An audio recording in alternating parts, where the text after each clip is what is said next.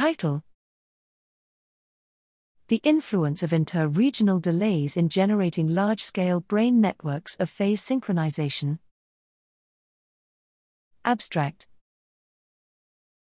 Large scale networks of phase synchronization are considered to regulate the communication between brain regions fundamental to cognitive function, but the mapping to their structural substrates, i.e., the structure to function relationship, remains poorly understood.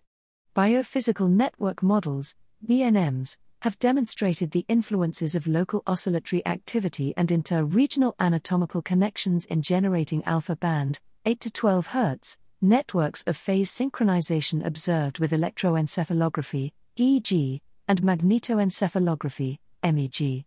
Yet, the influence of inter-regional conduction delays remains unknown. In this study, we compared a BNM with standard distance dependent delays, which assumes constant conduction velocity, to BNMs with delays specified by two alternative methods accounting for spatially varying conduction velocities, isochronous delays and mixed delays. We followed the approximate Bayesian computation, ABC, workflow, I, specifying neurophysiologically informed prior distributions of BNM parameters, 2, verifying the suitability of the prior distributions with prior predictive checks, 3, fitting each of the three BNMs to alpha band MEG resting state data, n equals 75, with Bayesian optimization for likelihood free inference, BOLFI, and 4, choosing between the fitted BNMs with ABC model comparison on a separate MEG dataset, n equals 30. Prior predictive checks revealed the range of dynamics generated by each of the BNMs to encompass those seen in the MEG data, suggesting the suitability of the prior distributions.